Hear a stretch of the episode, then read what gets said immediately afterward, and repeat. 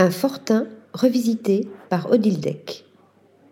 Bien installé dans le paysage français et international depuis les années 1980, Odile Deck sert une architecture à l'opposé du monumentalisme actuel de rigueur, à taille humaine.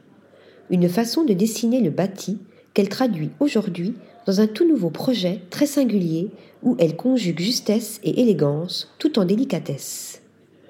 L'architecte française s'est saisie d'un fortin, un petit édifice de fortification sur la côte nord de la Bretagne, logé à l'extrémité d'une pointe rocheuse face à l'océan. Réaménager l'édifice pour dégager au mieux son espace intérieur, tout en lui redonnant plus de vue sur l'extérieur, intervenir sans dénaturer le site, tout voir mais n'être que deviner, tels étaient les nombreux objectifs d'Odildec pour ce projet résidentiel situé dans le Finistère. La solution Un déroulé de verre coiffé de dalles de schiste. Le patio central porte la lumière naturelle au cœur de la maison, tout en la protégeant par la même occasion des vents marins.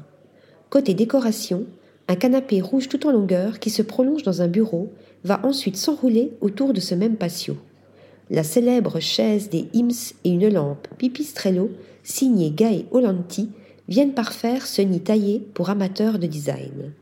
Pour les beaux jours, le lieu de vie se poursuit sur la terrasse, sur le toit du fortin, un îlot de réconfort qui permet d'être un spectateur discret face à la fantasmagorie de la nature.